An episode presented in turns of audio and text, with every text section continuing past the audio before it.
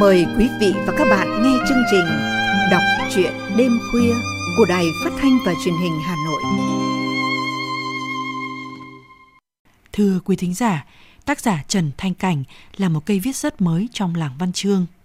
Nhưng những sáng tác của Trần Thanh Cảnh cho độc giả thấy được sự đắm đuối và khát khao trong tình yêu, được gợi lại một cách chân thực, sinh động thông qua những câu chuyện tình yêu đầy vụng dại của tuổi mới lớn. Trong chương trình đọc truyện đêm nay, mời quý thính giả cùng nghe truyện ngắn Tiếng gào của con mèo vàng của tác giả Trần Thanh Cảnh qua giọng đọc của Kim Yến.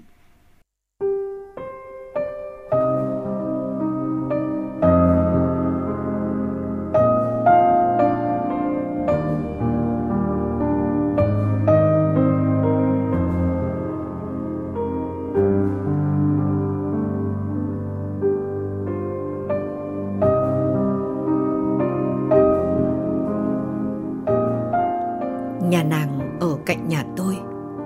Tuy nhiên, không như trong thơ ông Nguyễn Bính Tả, cách nhau cái dậu mồng tươi.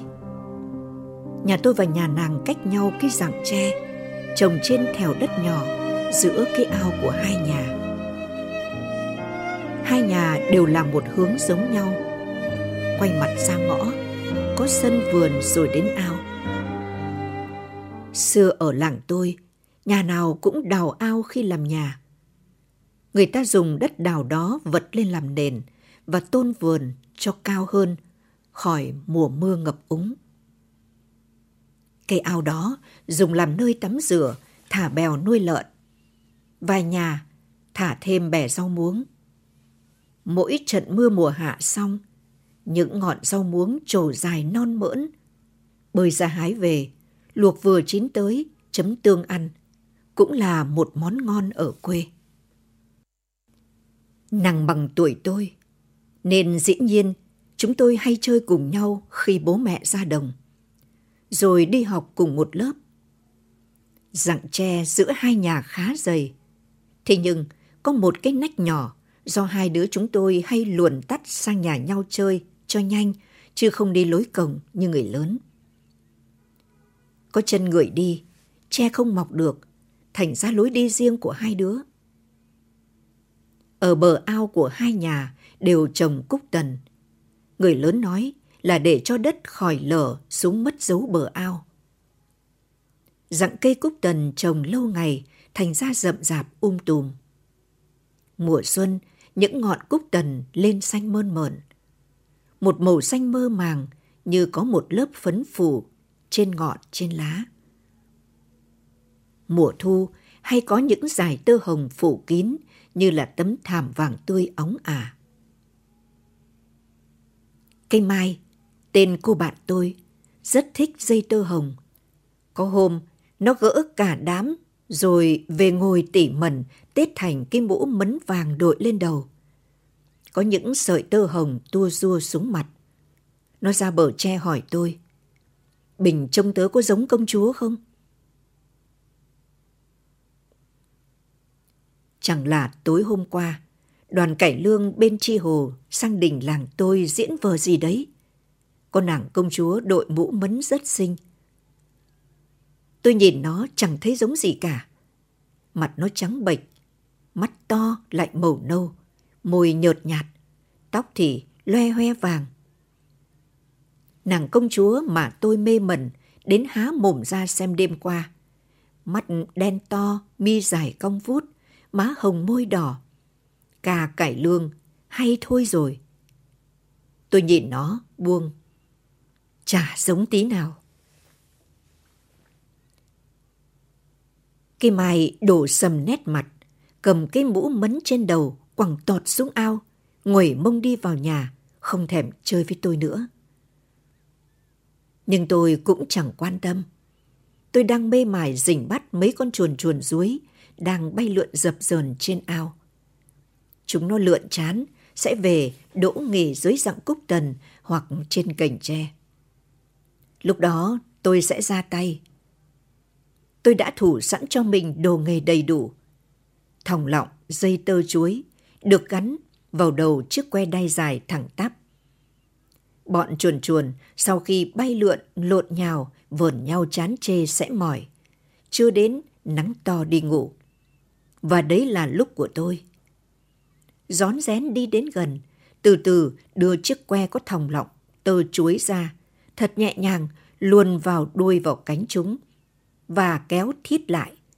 Chuồn chuồn mải ngủ, phát hiện ra có gì vương vướng định bay vùng lên thoát thân, thì ôi thôi, đã muộn mất rồi. Bọn chúng tôi ra vườn, trích cây mít lấy nhựa, dính vào đầu hai con, tung lên trời cho nó bay đấu nhau. Hai cái đầu chuồn chuồn bị dính chặt vào nhau bằng nhựa mít. Chúng vẫy đạp lộn nhào, cắn xé nhau loạn xạ trên không. Nòm rất buồn cười. Bọn trẻ trai chúng tôi nhảy loạn, vỗ tay, cổ vũ hò reo thích thú. Cây mai ngó đầu sang nhìn, xì một tiếng,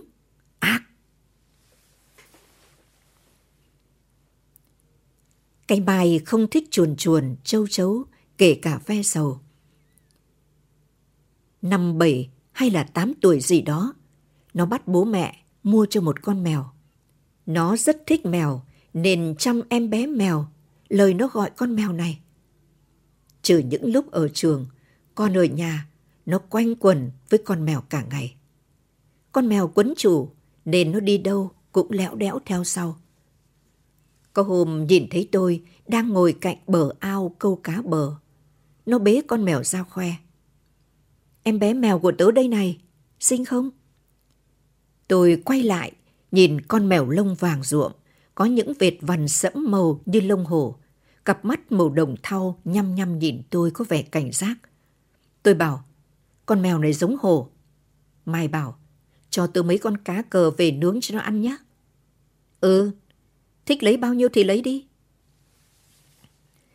Chẳng là cái ao nhà tôi khá sâu, hầu như hàng năm không tát, nên cá sinh sôi khá nhiều.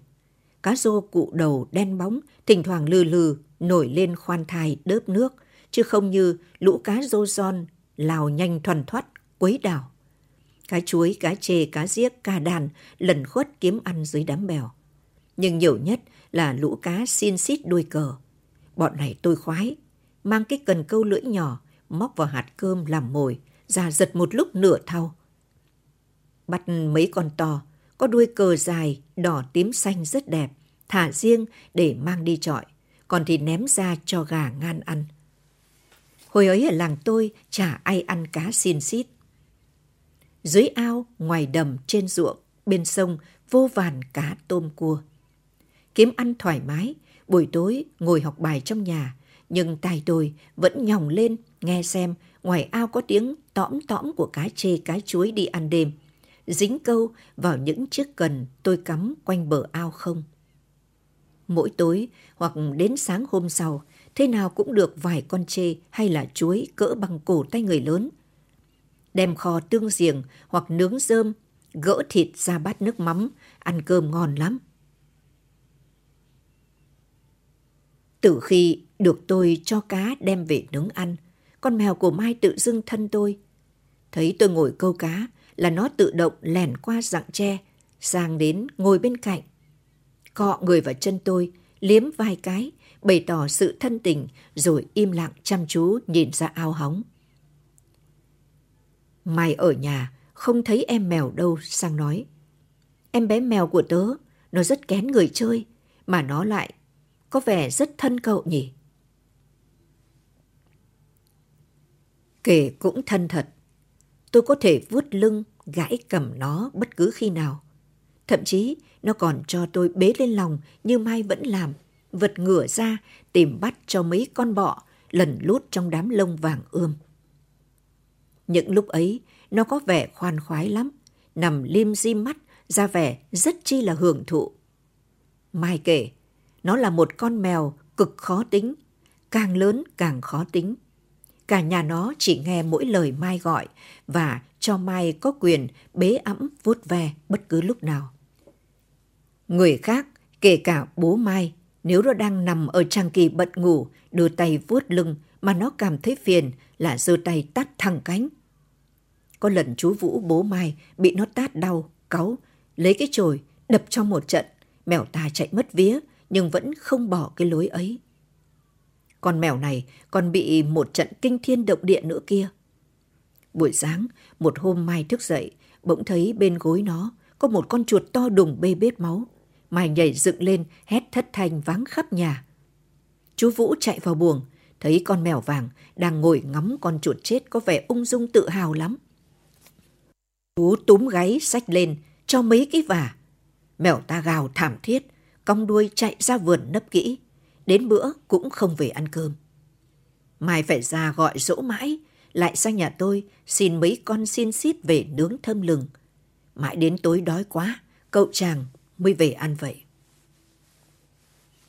Mai bảo, thì ra con mèo, nó coi tớ là bạn thân, nên đêm nó đi bắt chuột để chén, còn mang về cho một con. Chắc nó nghĩ mình cũng là mèo. Thì cậu là mèo mà. Tôi đùa. Mai lườm tôi một cái, không thèm nói gì, quay người đi vào nhà, kệ tôi đứng chơ vơ bên dạng tre. Tôi nhìn theo Mai trong lòng, bỗng có một cái gì đó nhen lên khó tả. Năm ấy, chúng tôi vừa vào học cấp 3, bắt đầu lớn. Vẫn chung một trường nhưng khác lớp.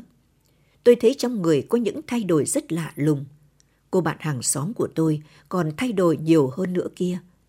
Mái tóc xưa khô sơ xác bỗng trở nên óng mượt. Đôi mắt nâu dưới hàng mi dài long lanh ngơ ngác. Má lúc nào cũng mơ hồ hồng, môi đỏ thắm. Mỗi khi Mai cười, hàm răng đều tăm tắp như tỏa ra một thứ ánh sáng diệu kỳ. Mai gọi tôi ra dạng tre hỏi cách giải một bài toán. Tôi bảo cho rồi nói. Buổi chiều mình chỉ học ở nhà hay là mai mình sang làm bài tập cùng nhé? Ừ, để mình xin bố. Khi Mai xoay người đi vào nhà, tôi nhìn với theo. Chợt thấy Mai giống như nàng công chúa trong vở cải lương năm nào. dáng đi uyển chuyển như múa, cái eo, cái mông tròn nhỏ, chuyển động nhịp nhàng như có sóng nhẹ. Tôi nuốt khan nước bọt chạy nhanh về nhà, lên giường, đắp chăn vớ cuốn chuyện đọc để cho quên cái cảm giác bức bách khó hiểu tự dưng rừng rực dâng lên trong người.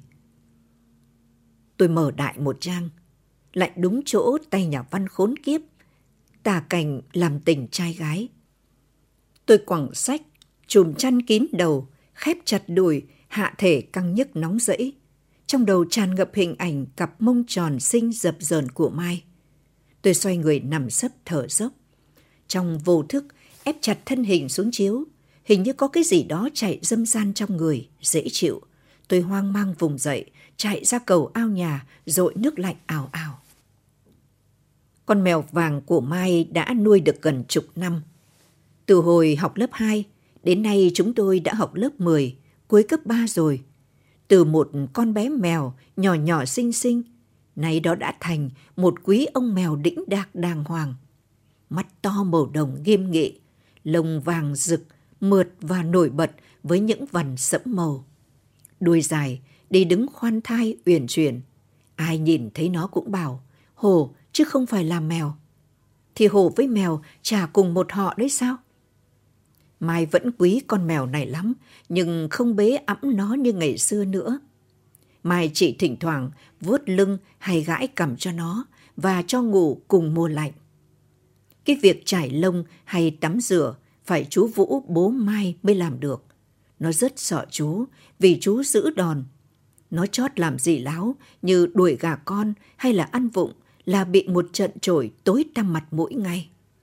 Nên mỗi lần chú Vũ lôi ra xử lý, nó chỉ lâu nhầu ra điều không thích nhưng không dám kháng cự. Con mèo vàng dạo này vẫn hay sang nhà tôi như trước. Nó vốn đã coi nhà tôi như nhà nó kể từ bé. Khi được tôi câu cá nướng cho ăn, nó ra vào điểm nhiên, thích thú thích nằm chơi đâu là nằm đấy. Có nó qua lại, nhà tôi cũng vắng lũ chuột quậy phá. Như đã kể, khi lên cấp 3, bọn tôi học hai lớp khác nhau. Là bởi nhà trường khi ấy có chủ trương chia lớp theo hướng khối thi đại học sau này, để tiện bố trí giáo viên dạy dỗ hướng nghiệp.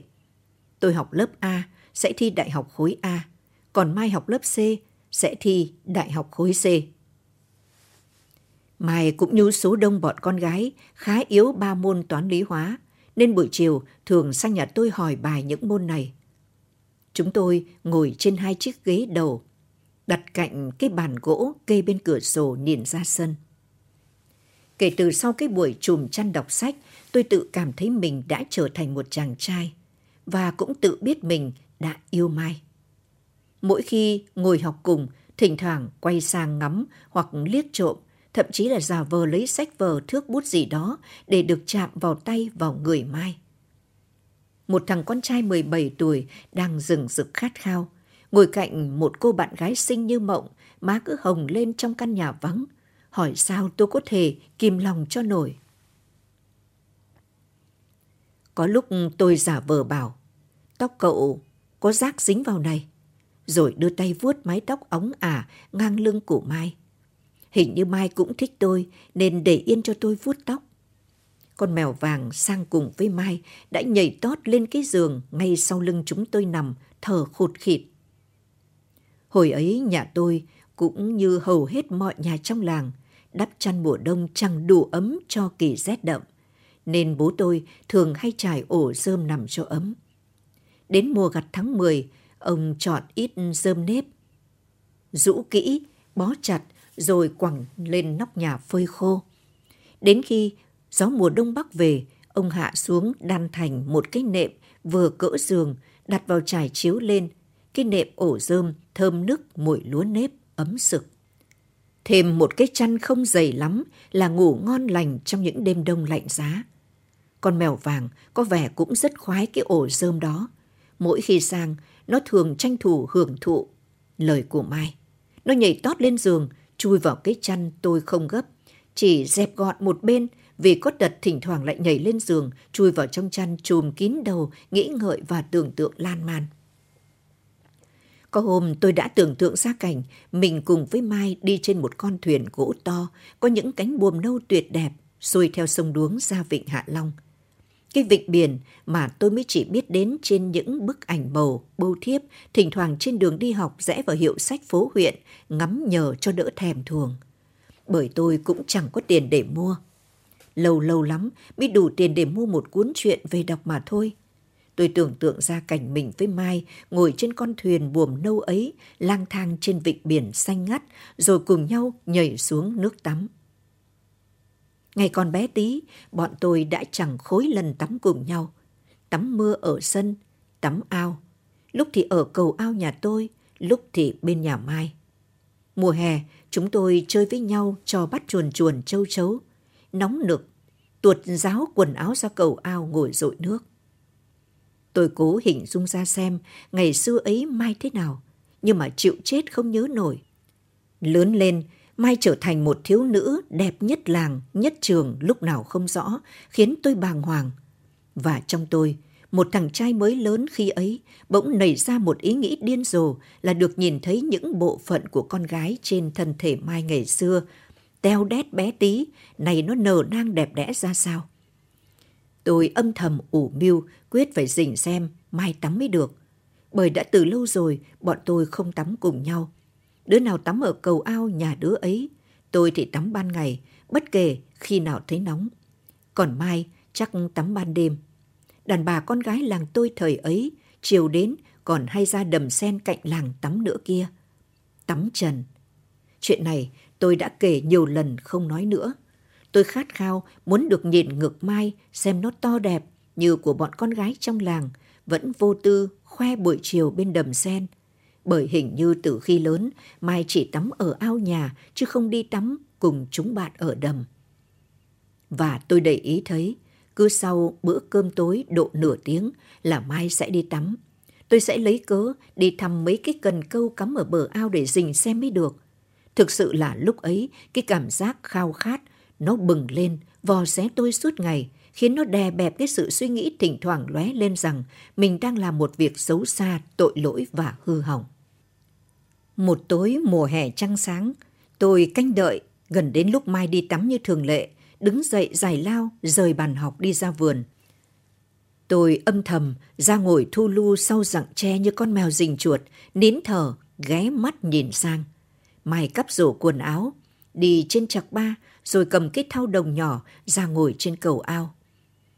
Quay mặt thẳng vào phía dạng tre tôi ngồi, tuột áo ra. Tôi choáng váng. Trong ánh trăng, cặp vú non tơ của Mai mới chỉ to bằng cái bát ăn cơm úp ngược thay lầy trên ngực. Trăng đêm mấy sáng quá, chiếu thẳng vào, khiến cho tôi tưởng như ngực Mai là một khối bạch ngọc. Tôi nín thở, không dám cử động mạnh, sợ Mai phát hiện ra có kẻ nhòm trộm thì chỉ có nước nhảy ngay xuống ao mà tự tử. Nhưng hạ thể tôi căng nhức, cơ hồ sắp nổ tung đến nơi. Mai điểm nhiên dội nước kỳ cọ. Cả người tôi nóng sốt bừng bừng trong cơn khao khát đang dâng lên sôi sục. Đến lúc Mai tắm xong, tuột nốt chiếc quần lụa đen dài ra để lau khô thân thể, thì thực sự tôi gần như ngất đi, không chịu đựng nổi. Thân hình trẻ tơ của Mai lộ lộ trước mặt tôi, đầy đủ trọn vẹn. Tôi nín thở nhìn Mai, đang vô tư dùng một cái khăn bông thấm khô khắp người. Đến lúc Mai thấm khăn vào chỗ ấy thì tôi không chịu đựng nổi nữa. Từ trong sâu thẳm thân thể, một luồng tinh khí nóng hổi của tuổi trẻ phụt ra ảo ạt. Tôi cắn chặt răng, nhắm nghiền mắt lại, hai tay bóp chặt vào thân cây tre cho khỏi ngã. Đầu óc nổ bùng, bay bồng mở đi trong một cảm giác chưa từng biết. Đến khi mở được mắt thì Mai đã mặc xong quần áo và đi vào nhà từ lúc nào. Thế là từ tối mùa hè năm ấy, tôi có một niềm vui bí mật đầy tội lỗi là đi ngắm trộm Mai tắm. Cũng có lúc tôi tự vấn, thấy mình tội lỗi bần thiểu quá, bèn quyết định không đi nhòm trộm nữa. Đến lúc Mai đi tắm là tôi lên giường chùm chăn kín đầu, bịt tai để không nghe thấy tiếng rội nước ảo ảo nhà bên. Nhưng khốn khổ cho tôi, cứ nhắm mắt vào là tôi lại thấy hình ảnh thân thể đẹp đẽ của Mai dỡ dàng trước mắt. Không thể chịu đựng nổi, thế là tối hôm sau tôi lại mò ra dạng tre, ngồi thu lu như con mèo hư hỏng. Nhưng may cho tôi là năm ấy mùa đông đến sớm. Mùa đông, Mai tắm nước nóng ở trong bếp nên tôi không còn cơ hội rình mò. Mai hoàn toàn không biết gì về cái tâm địa đen tối ấy nên vẫn sang nhà tôi những buổi chiều cùng ngồi học và cùng giải những bài tập toán lý hóa và tôi vẫn tranh thủ với những ngắm vuốt đụng chạm vu vơ. Có lúc tôi lợi dụng làm gì đó hơi quá mức, Mai cũng để yên chẳng nói gì, chỉ có đôi má hình như hồng thêm một chút. Con mèo dĩ nhiên càng không phản ứng vì dạo này tôi định nó hơn, nướng cá cho ăn và vuốt ve.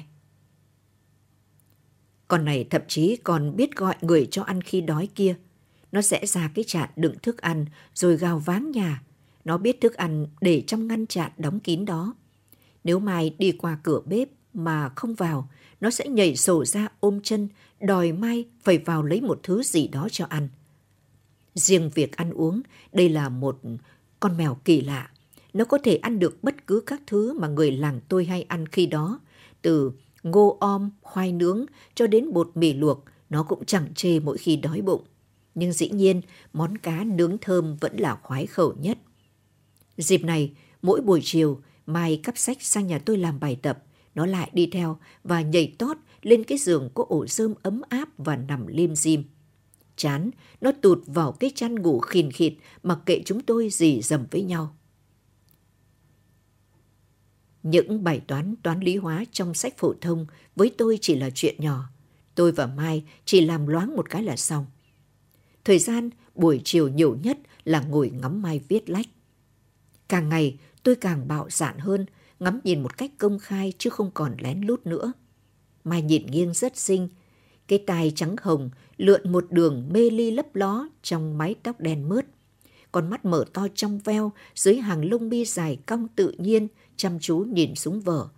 Chiếc mũi nhỏ xinh cao vừa phải, chóp hơi hếch lên, nòm rất hấp dẫn. Còn vành môi hồng hồng mím chặt. Ôi, tôi bắt đầu nghĩ mọi cách để có thể được hôn cặp môi mà trong trí tưởng tượng của một tên con trai mới lớn đã thèm khát đặt lên không biết bao lần. Mỗi khi chỉ có hai đứa ở nhà, tôi công khai thể hiện tình cảm dành cho Mai, cầm tay, vuốt tóc, đắm đuối, ngắm nhìn. Chỉ thế thôi, chứ chưa đủ can đảm vượt xa, chưa đủ can đảm tỏ tình. Dĩ nhiên là Mai biết tình cảm tôi dành cho Mai. và hình như Mai cũng có tình cảm với tôi. Nhưng tới mức độ nào thì tôi không dám chắc. Mai là một cô gái chỉn chu ngăn nắp, rất vâng lời bố mẹ. Ngay cả mỗi khi sang nhà tôi học bài, Mai cũng xin phép bố mẹ, có cho đi thì mới sang. Lúc giải lao, Mai nói với tôi rằng bố mẹ Mai dặn, còn đang là học sinh phổ thông, không được yêu đương gì. Bao giờ đi học đại học ra, có công an việc làm, lúc đó chưa muộn. Than ôi, khi đó tôi mới 17 tuổi, cái tuổi đang sụp sôi căng tràn nhựa sống, lúc nào cũng chỉ trực trào dâng bung phá. Chẳng ai từ thầy cô giáo cho đến các bậc phụ huynh hay có một cuốn sách nào đó dạy cho tôi biết về những vấn đề của lứa tuổi này, rằng đó chỉ là những khao khát bức xúc tự nhiên của tuổi mới lớn và cái cách để chế ngự nó. Mãi sau này khi đã trưởng thành, tôi đã trải đời và đọc nhiều sách vở, tôi mới thấy những cái mâu thuẫn bức xúc thời đầu đời kia cũng là chuyện thường mà thôi. Nó chỉ là những bức xúc tâm lý tuổi dậy thì, vượt qua được thời kỳ nhạy cảm đó sẽ an toàn trưởng thành. Nhưng nếu vương vào một cái gì đó, rất có thể cuộc đời sẽ rẽ sang một hướng bi kịch. Một buổi chiều, Mai lại sang nhà tôi làm bài tập. Mẹ tôi đi làm đồng cả, các em đi học, chỉ có mình tôi ở nhà. Hôm ấy trời rét, nhưng thời tiết lại khiến Mai như sinh hơn. Má môi đỏ rực, mắt long lanh dưới hàng mi đen sẫm. Tôi ngồi đờ đẫn ngắm Mai, chẳng muốn học hành bài vở gì rất. Trong lòng tôi, sự thèm muốn bản năng dâng lên cao độ. Phần thân dưới căng nhức nóng bỏng, tim đập huỳnh huỵch. Máu nóng bốc lên đầu bừng bừng. Máu lên nhiều quá khiến mắt tôi mở đi. Óc u mê, không nghĩ được gì nữa. Tôi quay người sang ôm chặt lấy Mai, hồn loạn xạ trên môi mắt tóc tai. Mai chưa kịp phản ứng gì thì đã bị tôi bế bồng luôn vào giường dằn xuống. Tôi vừa nằm đè lên người, vừa hôn hít, vừa hồn hển lắp bắp. Mai, Mai, cho mình yêu nhé, mình yêu nhé. Tôi bắt đầu sục sạo loạn xạ những chỗ kín. Mai sợ hãi cuống quýt co rúm người, cố đẩy tôi ra. Đừng, đừng, Bình ơi, đừng làm thế, mình xin. Nhưng mà tai tôi không còn nghe thấy gì ngoài cái dục vọng đang bừng bừng bốc lên đòi hỏi thỏa mãn. Tôi hung hăng hơn, càng dấn tới. Mai sợ hãi ôm ngực, khép chặt đùi, xoay người nằm úp lên cái chăn cạnh giường không cho tôi xâm phạm. Phần thân thể đàn ông của tôi căng nhức trong quần, cứ thế tôi rúi rụi vào Mai vô thức dập mạnh. Bỗng một tiếng gào vang lên thống thiết, lừng lẫy cả không gian tĩnh lặng của buổi chiều quê. Thì ra con mèo vàng đã chui vào trong chăn ngủ tự khi nào. Nó bị sức nặng của cả hai chúng tôi đè lên. Đau, nó gắng gượng, quẫy đạp, chui ra khỏi chăn và gào lên một tiếng váng động xung quanh. Nó gào to đến nỗi, chú Vũ bố Mai đang ngồi đan lờ ngoài sân phải buông tay chạy ra chặng tre quát sang. Chúng mày làm cái gì với con mèo đấy hả? Tôi vội vàng buông ra, Mai vùng dậy, vuốt tóc tai, quần áo, rồi cắp sách chạy thẳng về bên nhà. Đêm đó tôi không ngủ, tôi thấy nhục nhã vô cùng. Tôi tự xỉ vả mình không biết bao lần. Đê tiện, bẩn thỉu và xấu xa.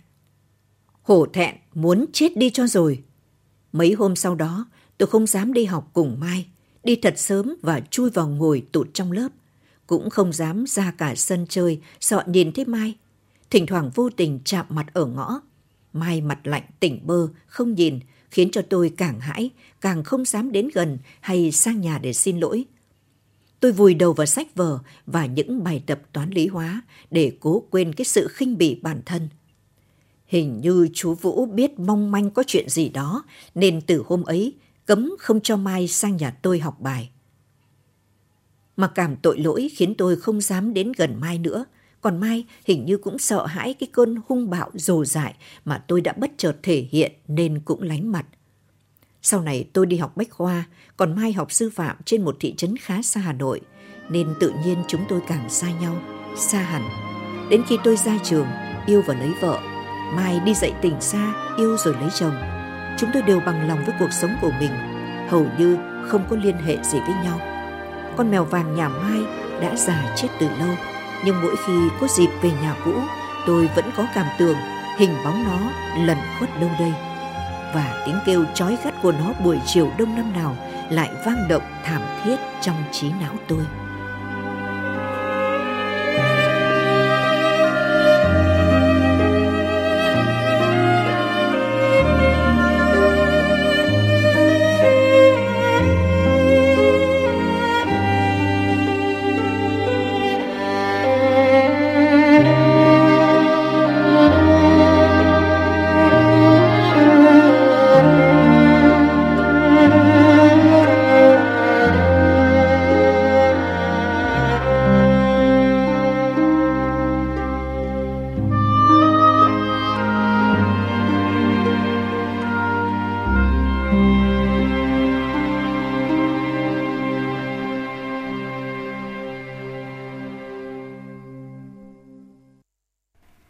Vừa lắng nghe chuyện ngắn Tiếng gào của con mèo vàng của tác giả Trần Thanh Cảnh.